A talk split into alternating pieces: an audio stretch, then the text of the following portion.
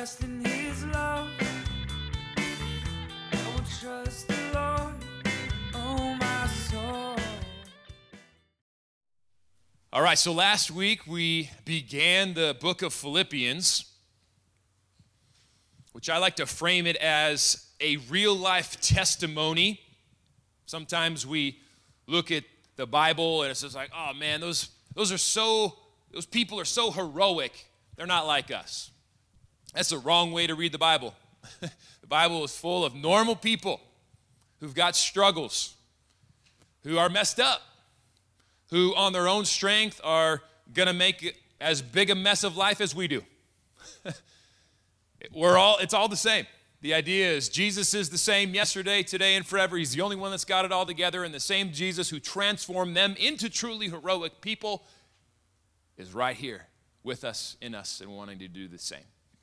So when we look at a letter from a guy like Paul in prison, it's really important to see this is just a normal guy that's being transformed by a supernaturally good God. So, this is a real life testimony as we read the book of Philippians as he's writing from prison. And to be honest, that's why we're going through the prison letters of Paul right now, is because in our world, we kind of, some of us, a lot of us kind of feel like we're kind of in a, in a pseudo prison, a lockdown that we don't want to be in, that we feel is unjust, that's kind of really cramping our style of how to live. And so there's some, there are some parallels of when, when you're kind of stuck in some places that you don't want to be, how do you respond? And can you still produce good fruit? And like we used the analogy last week, when you get squeezed, what comes out? Is it Jesus?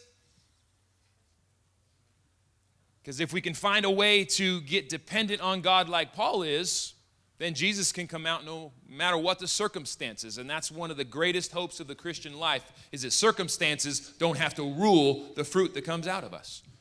It's actually quite the opposite. It's the whole testimony of all these people is it's in spite of the circumstances that are bad and they're getting squeezed, incredible fruit is coming out.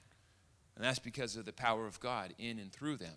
And so Paul in prison is getting squeezed, yet he has the astounding true testimony that he presently has joy and hope because knowing Jesus is, quote, far better than anything that prison can take away. Philippians 1:23. He went so far to even say, My desire is to depart this life and be with Christ, for that is far better. But to remain in the flesh is more necessary for your account. So he's even saying, So I'm going to sacrifice for you. And as we move into chapter 2, Paul's essentially going to be sharing the secret to having this type of relationship with God. And of course, it's not going to all be explained in, in one chapter, one message, but he's going to share one of the, the key and core secrets, if you will, that he doesn't want to be a secret, of how does he have such a powerful, deep, real relationship with God, hope, joy in the middle of prison. So, if you want to put it into a question, it would be how do we experience the depth of life with Christ that's far better than anything else? So, with that question in mind, Paul goes into chapter 2, verse 1. So, if there is any encouragement in Christ, any comfort from his love, any participation in the Spirit, any affection and sympathy. Let's pause right there. any encouragement in Christ, any, any, any, any, any. I mean, he's trying to like whittle down to basically, like, in other words, if there's anything real in your walk with God and you want more, then listen up. And he goes on to say, Complete my joy by being of the same mind, having the same love, being in full accord, and of one mind. So he uses four parallel synonyms to say, I need you guys. Here's the secret sauce, if you will. There is a mindset that will change everything. The same mind, the same love, full accord, one mind.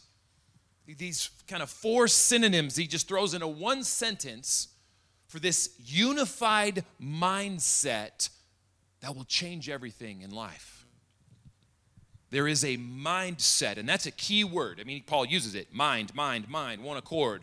That full accord literally means of one mind or of the same mission.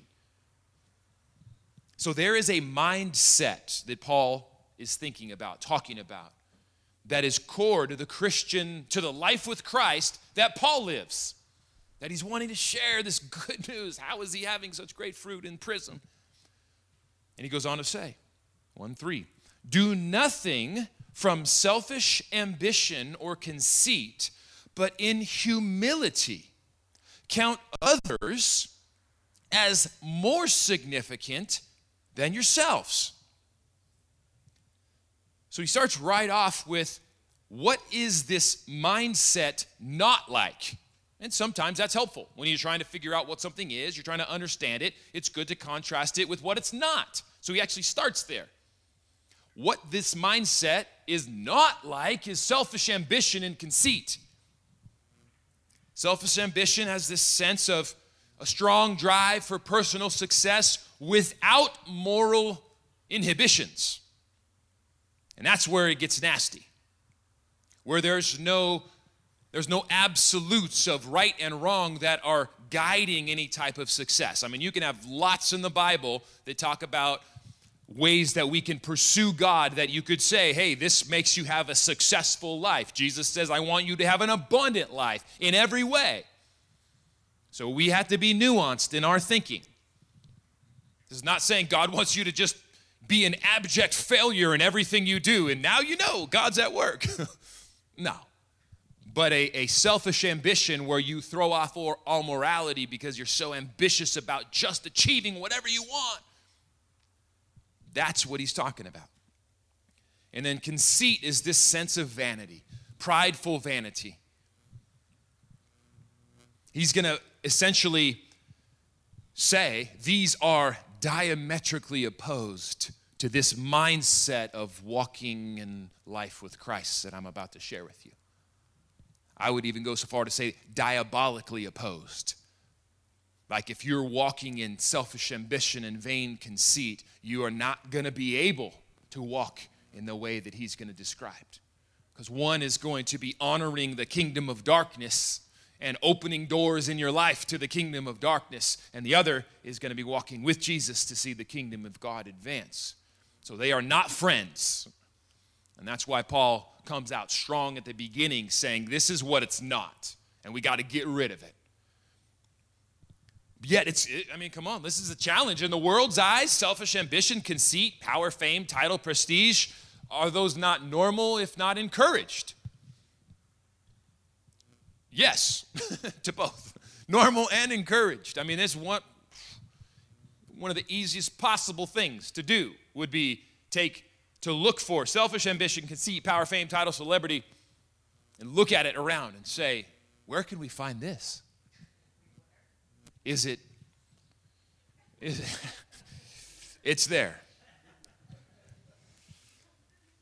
But Paul has this core mindset that says Christianity, listen to what he says, has nothing to do with these things. Nothing to do with these motivations. Do nothing from selfish ambition and conceit. Nothing. That means we're going to have to guard against that. Do nothing with that motivation. It's completely opposed to seeing God work in you and through you. So that's where I get that strong language of, man, that's going to be diametrically, if not diabolically, opposed to what God wants to do because he's about to show us this way to walk with Jesus. But before that, he says, but you got to know, you got to, you do nothing from this motivation of selfish ambition and conceit. That will unplug you from this way of walking with Jesus that he's about to describe. So let's get into it. In humility, count others as more significant than yourselves. Let each of you look not only to his own interests, but also to the interests of others. So, what do, does this mindset look like? Count others as more significant. Wow, And yourself. Let each of you look not only to his own interest, but also to the interests of others. So Paul's calling for this transformation, if you will, on that you could kind of imagine a spectrum. On one end is just this self-preservation from self-aggrandizement through ambition and conceit. I just want me just to get bigger and bigger and bigger. To this way other end of the spectrum, no, actually it's self-sacrifice for the good of others. Those are two wildly different ways to live. And he summarizes it in this phrase of humility, which quite simply and interestingly is summarized by Paul in this context as sacrifice for the good of others. Which is interesting because if I just asked you, hey, define humility, would that be the, the, the definition? Sacrifice or self sacrifice for the good of others. But in this context, it's clearly how Paul wants to define it.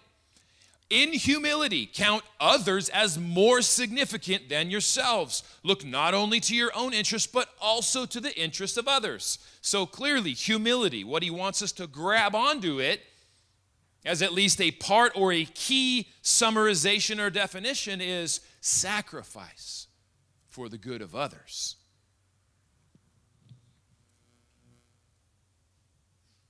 And he goes on to now get more explicit of this mindset. So have, verse 5, so have this mind or this mindset among yourselves, this mindset of humility. That's the, that's the secret sauce. That's where he's wanting to go. If you have anything real in your life with God and you want more, have this mindset of humility, sacrifice for others, which is yours in Christ. I love that phrase, which is yours in Christ. Meaning, if you're in Christ, it's already yours. There's already a new creation inside of you in Christ where He dwells in you. You're already humble. Maybe you need to turn to your neighbor in case they're wondering, let them know, I'm already humble. It's already in me, it's in the Bible. Have this mindset among yourselves, which is already yours in Christ. It might be a little hidden, which is okay. We're all growing. But I like this though. I mean, this, this is part of that good news, is it's it's already in you. As First Peter says, we already have everything we need for life and godliness. Godliness, to be like God. I mean, hello. You already have, we already have everything we need for life and godliness. You already have it. If you're in Christ, it's in you. So we might have some excavating to do. We do. We all do. But it's good to know it's already in me through Christ, through the Holy Spirit. That's a different mindset. So, he's going to go on now and give a very famous passage appropriately of the best example of the humility that he has in mind that the universe has ever seen. Found in Christ himself. Have this mindset, verse 5 have this mind among yourselves, this mind of humility, which is yours in Christ Jesus, who, though he was in the form of God, did not count equality with God a thing to be grasped, but emptied himself by taking the form of a servant, the literal translation is slave, being born in the likeness of humanity, the likeness of man, and being found in human form, he humbled himself by becoming obedient to the point of death, even death on a cross.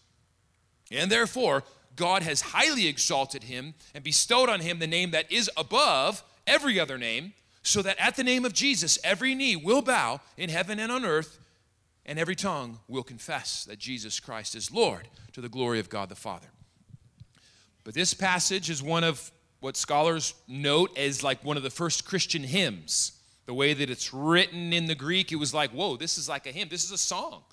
This 5 through 11 is a song, one of the earliest Christian songs ever. I mean, there was songs before Bethel got writing. I mean, I don't know if that's like a wake up call to anybody, but Christians sing. They like to sing. Sorry, little joke. This is cool though. This is the earliest hymn in the Bible in post resurrection Jesus. I mean, the Psalms are all songs, so yes, worship and music is part of the way God's wired us to connect with Him.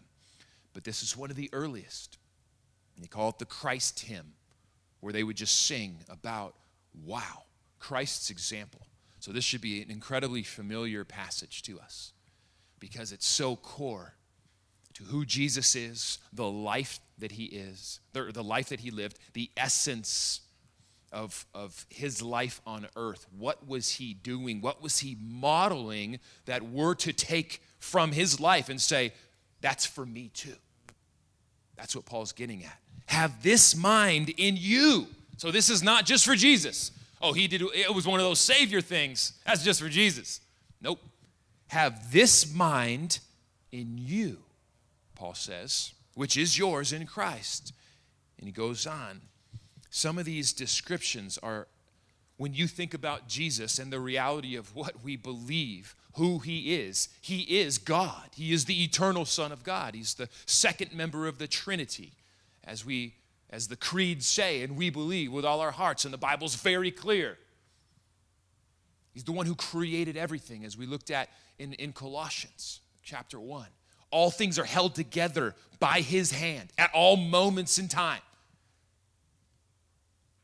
And yet, what does it say? Though he was in the form of God, he did not count equality with God a thing to be grasped. The literal meaning of that is held on to. So, in other words, he let go at the right time in accordance with the, the agreed upon mission that the Father and the Son and the Holy Spirit were in complete unity about from before the creation of time, as Ephesians 1 says, that we'll look at on Monday. It was a predestined plan. It wasn't a surprise. We didn't catch God by surprise when we messed things up. In case anybody was wondering, he's like, oh, shoot, now what we do? Jesus like, okay, me. No. So he's God but at the right time. I mean, we have to let it sink in. This was a hellish sacrifice. He, no question, went through hell on our behalf, took the full wrath of God and punishment of sin. So he had to let go of his position, his title, and authority, and humble himself, be obedient to even death, death on a cross. I mean, you talk about letting go of, the, of what you are worthy of. That's part of the humility. Well, I might be worthy of this. There are times when God calls you and me, like Jesus, let go of it. Let go of your prestige. Let go of your power. Let go of your title. You might be worthy of it, but let go of it. And Jesus did that in the ultimate way. He didn't grasp it, meaning he just, when God and the Father and the Son and the Spirit knew this was what needed to happen, he was willing to let go of his rightful power, prestige, title in order to take the form of humanity, to suffer even death on a cross. That's the sacrifice for the good of others.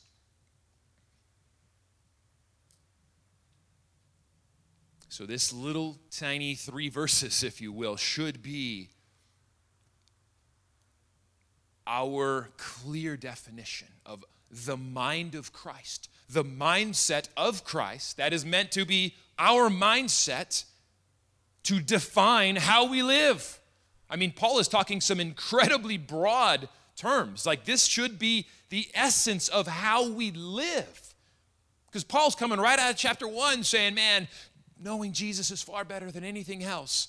So I'm going to share the secret here. If you have any encouragement in being in Christ, You've got to live this mindset. If anything real, if anything is real in your walk with God and you want more, you've got to grab onto this mindset. So, this should be our challenging method of, in our minds, in our hearts, in our mindset. How do we live? What's the essence of it, the core of it, to see the kingdom of God advance in us and then through us? The prime example that we can always and should keep returning to is this humility found in Christ, who let go of position and title, even though he was worthy, emptied himself, it says, and ultimately sacrificed himself for the good of others. That's the framework of kingdom advancing that Paul wants to become a normal mindset. To see the kingdom advance requires humility, which is sacrificing for the sake of others.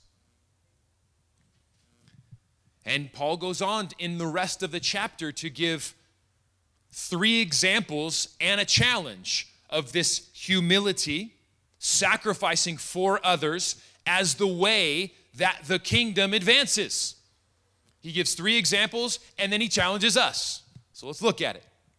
Paul, in all humility, gives himself as the first example. That's funny.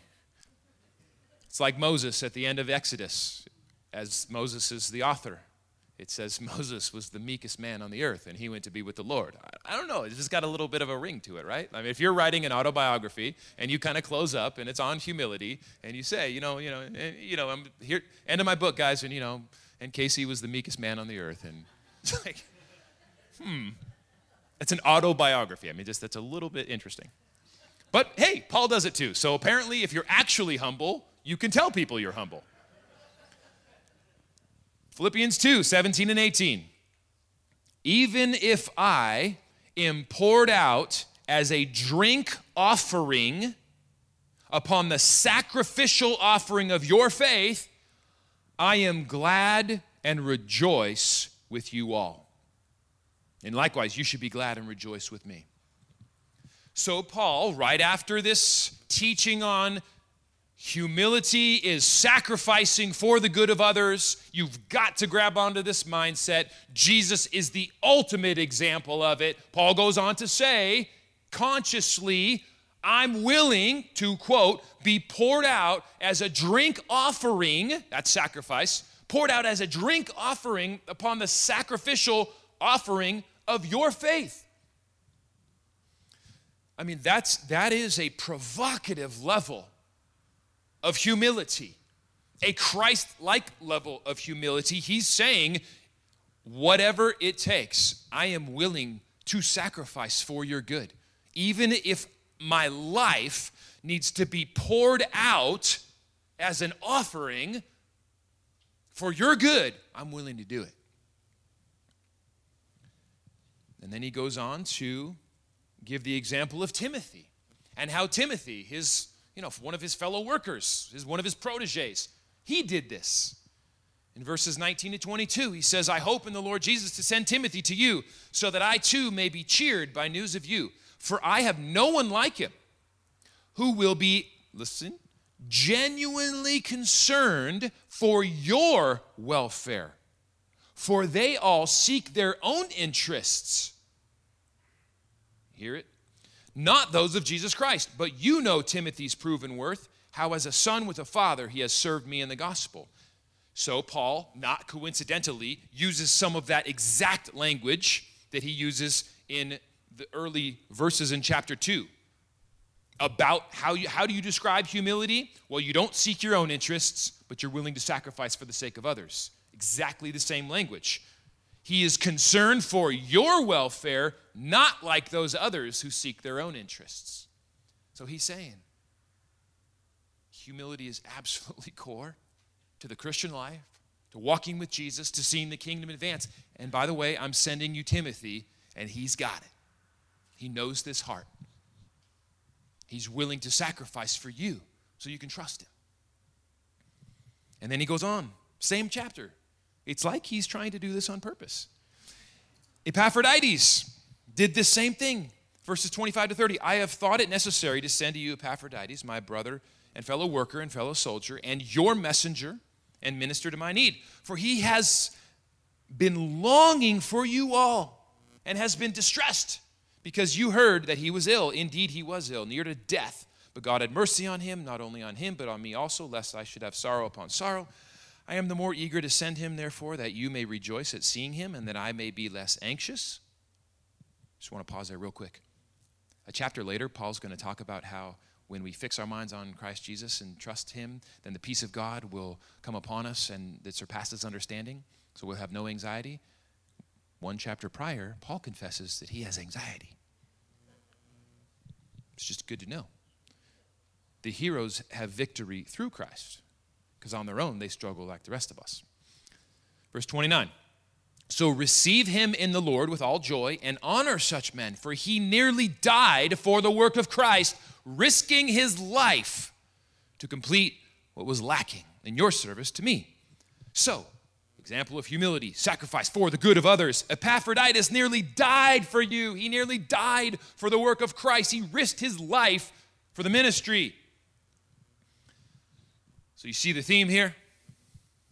Got to have humility, sacrifices for others. Jesus did it, Paul did it, Timothy did it, Epaphroditus did it. This is clear. This is the way of Jesus to sacrifice for the cause of Christ, for the good of others, to see the cause of Christ advance.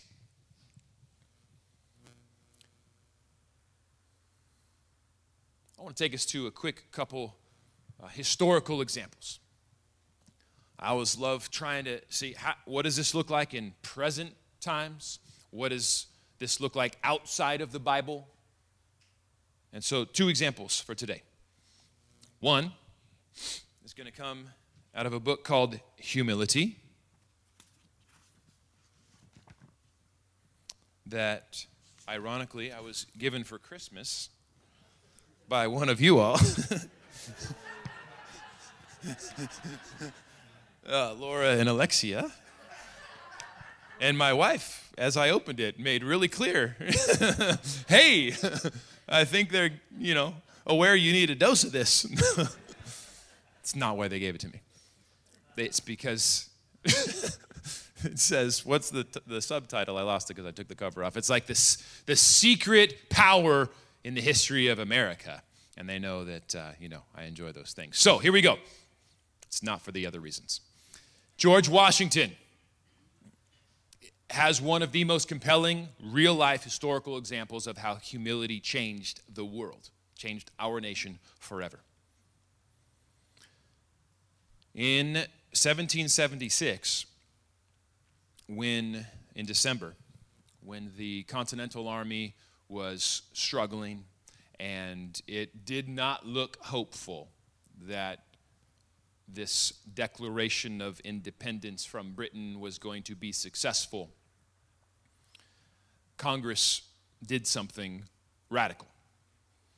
They decided to give dictatorial powers to Washington to consolidate power, consolidate decision making. You know, nothing's gets nothing held up in committees. You know, that whole democracy thing of voices and opinions. Oh, so exhausting. like, right? So it's not, but that was in the extreme circumstances.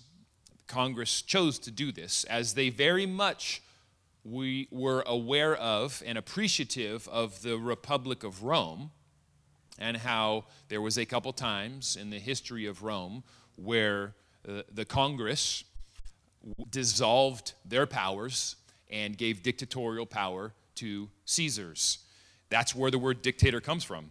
And it actually wasn't uh, negative at the time. Dictator would, was the, the Roman term for when uh, the congressional body or the republic, the representatives, the elected representatives chose. Because of this emergency situation, we need to give the power to the Caesar. So that happened in December of 1776 to George Washington. And Abigail Adams comments that if, quote, if he was really not one of the best intentioned men in the world, he might be a very dangerous one. Because when you're granted authority, dictatorial authority over an entire nation, who's going to give it back? You really going to give it back? History doesn't say so. I mean, you look, and in fact, it was typically who became dictators? Generals. Why? Well, because when an army wins a war, they are the most powerful group of people in the land, right? And you can look into the history books and say, what happens when armies win wars? The general of the army becomes a dictator. Is the, one of the most common repeated patterns in history. It in France with Napoleon, you got it in Greece with Alexander the Great, you got it in Rome with Caesar Augustus. I mean, it's over and over. With some incredibly dark, dark examples as well. But if there is an all out war, and the army that wins is now the most powerful group around, and they look to a general, that general can easily become the most powerful person, a dictator, and never give it back. So Washington was given these type of dictatorial powers. And shockingly, right after he won the first couple battles and it was safe, he gave it back in 1776. And then in 1777, when it got really scary again, Congress gave him dictatorial powers again. And shortly after, he gave it back. And then again, when they had finally, they had won. So this is like after the Battle of York in, in 1781, and, and things are still very, very, very much hanging in the balance in this country. And the army is not getting paid because our country is broke. We don't have enough money. A, a, restless, unpaid army with a general that they love, with a weak Congress, is a very dangerous combination, right? I mean, you have a recipe for dictatorship.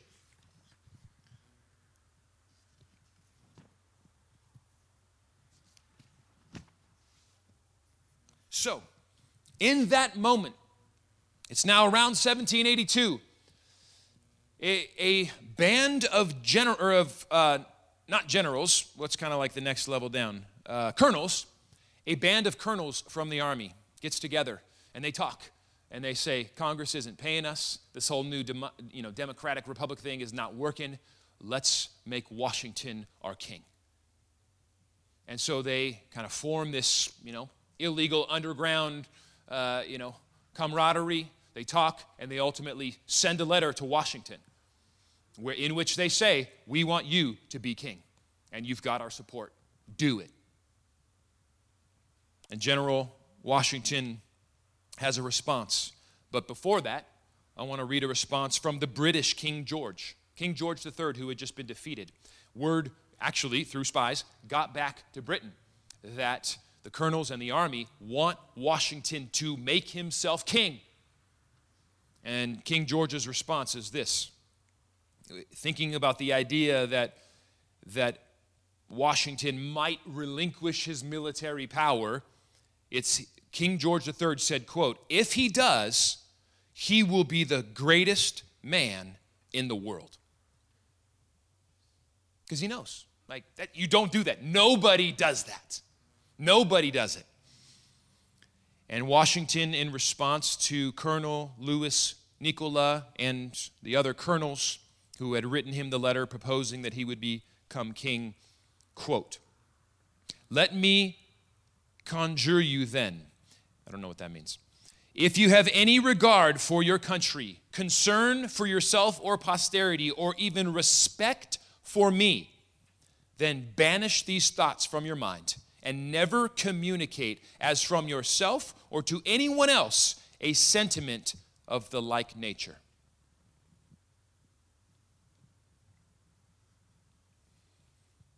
And what did Washington do to make clear his intentions? He retired. He stepped down. Not only did he not make himself king, he stepped down from his position as general of the army. And he wrote in his farewell letter, he closed it with a prayer that the citizens of this country would, quote, live in a spirit of subordination and obedience to the government and that God would, quote, dispose us all to do justice, to love mercy, and to demean ourselves with that charity, humility, and pacific temper of mind, mind, mindset, mind, which were the characteristics of the divine author of our blessed religion. And without a humble imitation of, whose example in these things, we can never hope to be a happy nation. Do you hear what he just did? With the opportunity to be made king of now this, you know, burgeoning, successful, powerful, nothing like this in kind of human history has ever, you know, taken place, and he can be made king of it all. Not only does he say no, but he writes a letter, he resigns, and he quotes the Bible in two places. He quotes Micah, that famous passage which says, He has shown you, oh man, what is good, what the Lord requires you. Do justice, love kindness, walk humbly with your God. And then he goes on to say, Our mindset should be the characteristics of the divine author of our blessed religion. Without and without a humble imitation of whose example we will never hope to be a happy nation. That's philippians 2 if you don't know the, the divine author of our blessed religion is jesus and he has the characteristics of humility that washington specifically says should be our mindset our example and Jesus' example of humility, if we don't follow him, our nation has no chance of being a happy nation. Oh my gosh. Wow. Ah. And then he wrote one more letter. Now, this time it was to a church in New York. And he says, he's in the, this is a retirement goodbye letter. If my humble exertions have been made in any degree subservient to the execution of divine purposes, meaning if what I have done is in any way in accordance with God's will and what God wants to do in this nation, he says, a contemplation of the benediction of heaven on our righteous cause, the approbation of my virtuous countrymen, and the testimony of mine own conscience will be a sufficient reward and augment my felicity beyond anything which the world can bestow. And my cause is to, quote, establish civil and religious liberty. You talk about letting go, not grasping onto, letting go, saying no to selfish ambition and conceit. What he's literally letting go of is being king of a new empire. And he says, I would much rather, I will be happy, I will be content to just know that I served God and extended his cause, his work in this nation. That's all I need to be more content. That will be sufficient reward and augment my felicity or happiness beyond anything that the world can bestow upon me. Meaning, it's more attractive to serve God and know in my heart that I served God and His will was done even a little bit through me than being king. That changed our nation forever. That's an example of Philippians 2 put into practice in his sphere of influence. We've all got spheres of influence. One other one Dr. Martin Luther King whom we honor tomorrow with a national holiday. He sacrificed to the point of death. And if you haven't read some of his last sermons, they are very interesting. He knew he was going to die. They're in the sermons. He spoke it. My time is close. I'm not going to see it. I'm not going to get there. I'm not going to get to the, you know, the, the promised land. I've been to the mountaintop. I've seen it. I'm not going to be able to go with you. I mean, what is he talking? He knows. I, I don't know exactly how. I mean, he had found out that the FBI was wiretapping his home and threatening him and behind some of those death threats and all those things. So I'm sure that was a part of it. But shockingly, and this is what's shocking, shocking to me, is even though he knew his time was coming, that he was going to make the ultimate sacrifice, or he was going to be called to make the ultimate sacrifice for the good of others, it did not deter him. I mean, that, that's Paul saying, even if I'm poured out like a drink offering for you, I'm willing. That's Christ, obedient, letting go of heaven, letting go of all the power and prestige that he was worthy of, that it was his due, even to the point of death on the cross. And he said, I'm willing. And Dr. King has that same exact example, given his conviction that his mission was from God, like Washington, there's that parallel conviction. They're thoroughly biblical, they're quoting the Bible left and right, convinced that in their context, in their sphere of influence, in this nation, their mission was from God. And therefore, they were willing, in humility, to sacrifice for the good of others. And so we appropriately celebrate tomorrow that he ultimately chose to give up his life. Dr. King chose it for the good of many and the nation. And we'll close with where Paul takes this picture of humility, these examples of humility. He goes right after the explicit example of humility from Jesus to say, This is for your life too. It's for all of us. Philippians 2 12 to 15. Therefore, my beloved, as you have always obeyed, so now, not only is in my presence, but much more in my absence, work out your own salvation with fear and trembling. For it's God who works in you, both to will and to work for his good pleasure. Do all things without grumbling or complaining and disputing, that you may be blameless and innocent, children of God, without blemish in the midst of a crooked and twisted generation, among whom you shine as lights in the world so, where this is in the chapter, 12 to 15, this is immediately following the Christ example. So, this is before Paul even gets into his own example or Timothy or Epaphroditus. This is immediately following the example of Christ. He says, So, therefore, work out your own salvation with fear and trembling. Included in our own salvation is this picture of humility. It's that much of the essence of what it means to be a Christian and follow Jesus that Paul gives the example of Jesus and says, and so you got to work this out in your own life. It is part of your salvation. That's a little scary. Oh, yeah, Paul said, with fear and trembling. Yeah, that scares us. Because when we actually look in the mirror and, and, and look at Jesus' example and say, is that really what's in me? That might make you scared. But that might be a good thing because Paul's saying this is part of real salvation. This is part of really Jesus getting in there and transforming things. Is this becomes a part of you. This becomes who you are. So he takes he calls us to take a sober look. But he also says take heart. Look, cuz God's at work within you. So that's 13.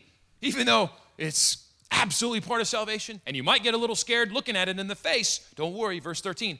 For it's God who works in you, both to will and work for his good pleasure. So you're not alone. Don't worry. This is not like you got to look in the mirror and, oh, oh, and now God's like, ha ha, you're on your own. No.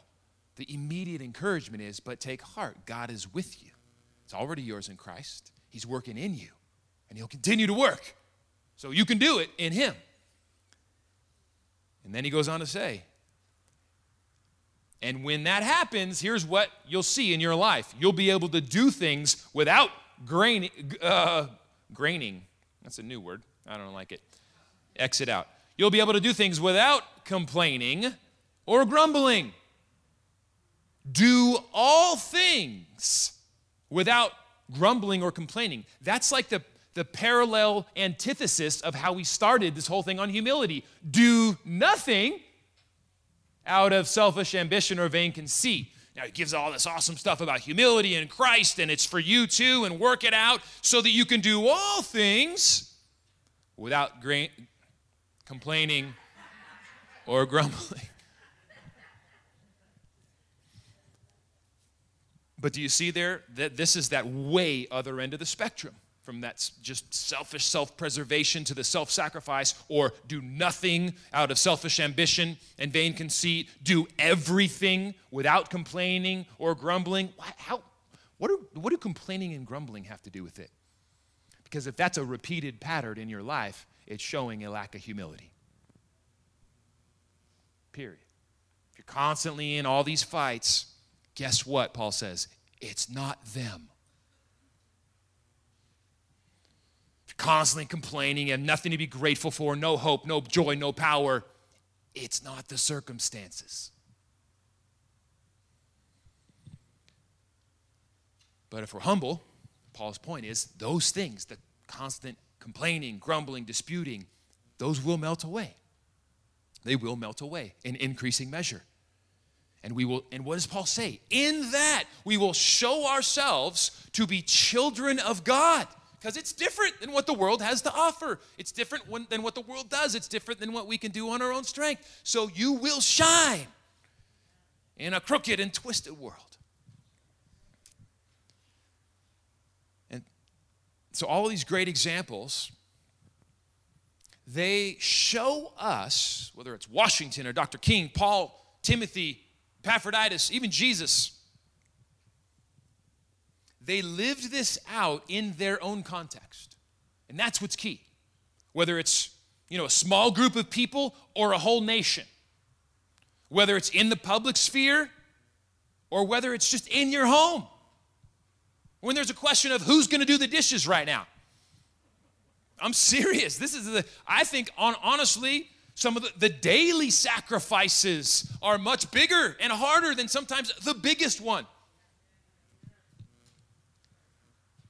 So it's we all have the challenge to embrace that humility as the core way of life that we carry with us, whether it's with our kids, with our spouses, with our family, in the tiny day to day in our home, grind it out.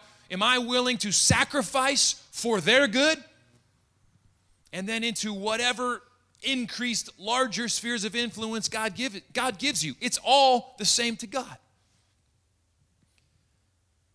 And so we close in just with great joy that we don't have to let the lie that the world says selfish ambition and conceit are the only way to success. That's a lie.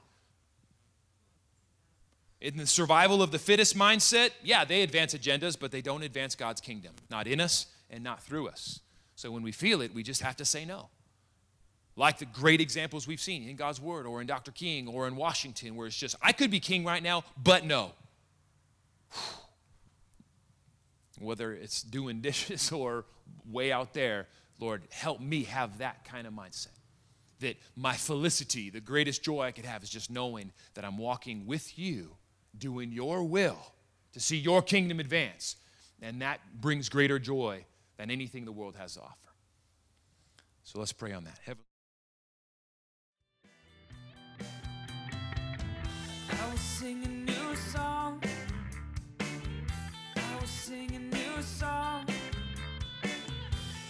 dance a new dance like David.